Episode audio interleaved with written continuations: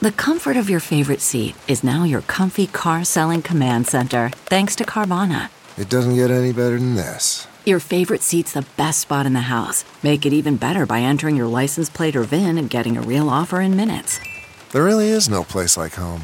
And speaking of home, Carvana will pick up your car from yours after you finalize your offer.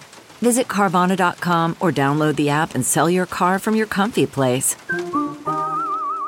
Good morning. I'm Randi Naughton at Fox 2 with your St. Louis news, driven by Bommarito Automotive Group. The major Case Squad is on the scene of an overnight shooting in O'Fallon, Illinois. It happened on Regency Park Drive about 11 o'clock. The major Case Squad arrived about 2 in the morning to take over the investigation. Multiple fires overnight in East St. Louis. Firefighters responded to a house on North 51st Street. When they got there, the house was fully engulfed in flames. Officials say the house was vacant. And another fire on Route 3 in Brooklyn, Illinois, this one involving a car. Police say a woman was taken to the hospital in that incident. St. Louis police are investigating attacks against the Colorado Avalanche player who knocked Jordan Binnington out of Saturday's game, according to an Avalanche spokesperson. The St. Louis Post Dispatch reports the spokesperson said Nazem Kadri has been the subject of racist attacks. The hit that injured Binnington happened less than seven minutes into Saturday's game. Binnington is out for the rest of this series. From the Fox 2 Weather Department, the St. Louis region waking up to temperatures in the 40s and low 50s. We should reach the 60s by mid morning. We will stay dry today with mostly sunny skies. Temperatures stay cool with highs in the low 70s. Showers and storms return tomorrow afternoon and will last through Wednesday. Dry weather returns on Thursday. And it should be a great Memorial Day weekend with dry weather sticking around through the holiday